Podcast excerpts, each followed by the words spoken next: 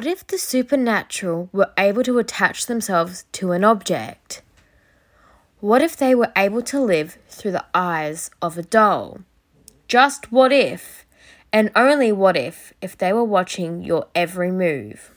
Well, ghouls, I just have the story for you. Today's episode is about yet again another paranormal experience. Let me set the scene. My papu, which in Greek means grandfather on my mum's side, always loved porcelain dolls. He loved how precious and innocent in nature they were. Over my childhood, I had received over a dozen of these porcelain dolls. Through the years, some would start to get old and faded, so time to time I used to donate them. For some reason, one doll never did. She was a pink fairy like doll with pure white skin who used to sit on a swing. She was gorgeous, but as any porcelain doll, they gave off Annabelle vibes. I'll be honest, I never took too much of a liking to them, and especially this one. I had this doll since I was around four years of age. When I moved house, I placed her on my dresser mirror, and I'll be honest, she did look good dangling on the side. But like any porcelain doll, I still didn't like her vibe. As the days went on to weeks, I started noticing small and weird little things. Sometimes, once I was finished my makeup, I would walk back into my room and notice it was still out. Sometimes my bed sheets would have weird crinkled marks. Other times, my sunglasses would fall off my dresser. In my head, I knew something wasn't right. At least for now, nothing was getting out of hand.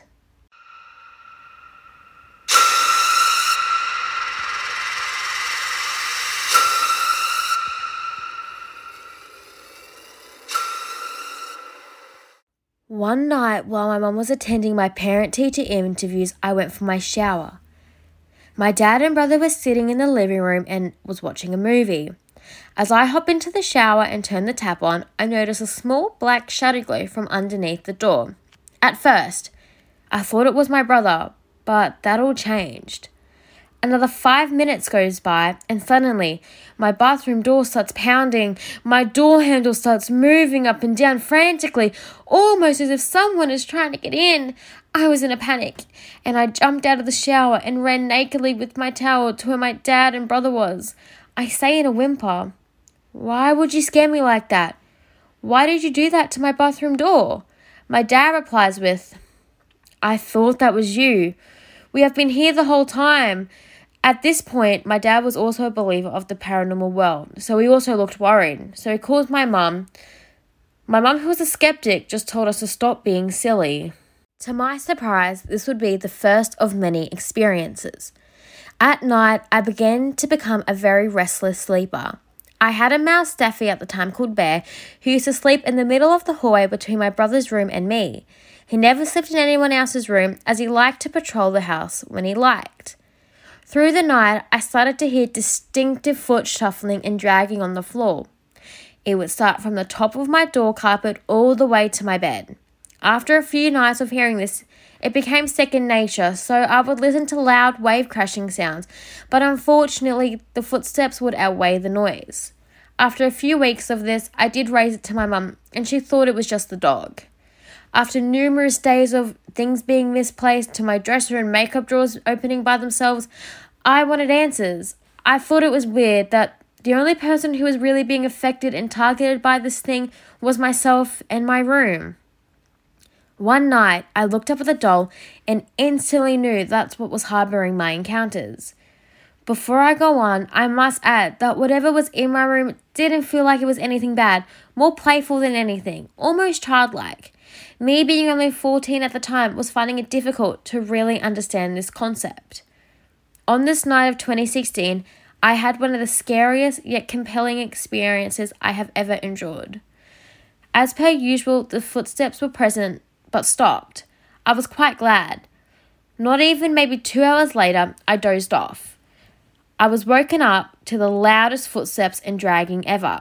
I was in complete shock. My dog Bear, to my surprise, was also sleeping with me on my bed, and he also woke up to the noise too.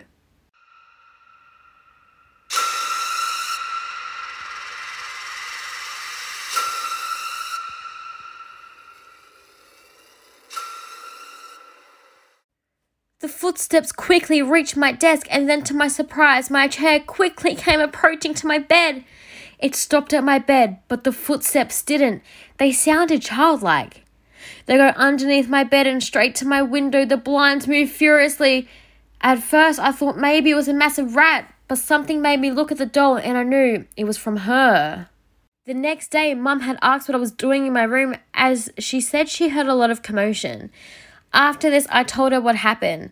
I also revealed to her what I thought was doing this, and she said, Well, maybe just keep her in your cupboard.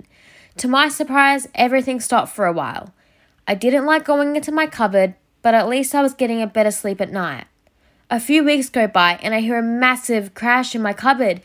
Instantly, I knew what it was. Yep, and you're right. Did I go see? Nope. The next morning, my mum was cleaning up my room and I hear her call out, Hey Dannie, why did you break your doll? I rushed into my room and noticed the doll's face had been completely shattered. I told her I heard a loud noise come from my cupboard the night before, but she was placed on the floor of the cupboard, so there was no way she had fallen. After this, I decided it was probably the best if I chucked her out. And that's what I did. Yes, I know you're not meant to throw things out that are possessed, but cut me some slack. I was only 14. Before chucking her out, Mum noticed a tag which we had never taken much notice to. The doll had a name. Her name was Poppy, and she apparently liked to be playful and jokingly scare people, according to her tag. I saw my mum's face drop. After a moment, Mum says, do you remember when Papa was telling you about his little sister that passed? When she said this, I instantly knew. My papa and his family endured the Battle of Greece that began in 1941 when the Germans invaded. During this, his poor sister died of an illness that needed medical attention, but due to a high fever, she passed as they were hiding in fear. Her name was Poppy. Now, my papa knows little to no English, nor even knows how to read, so it was unbelievable and such a coincidence that he chose this doll. Yes, I know, the same name as the doll. After this, and knowing that none of the experiences were malicious, I regret giving her up. His little sister could have very well been attached some way to this doll. Looking back at this experience, all the things that happened showed signs of being playful and a bit of a prankster. So there you have it. That's my experience with having a nice yet playful possessed doll. Stay cool, ghouls. Dannie is signing out.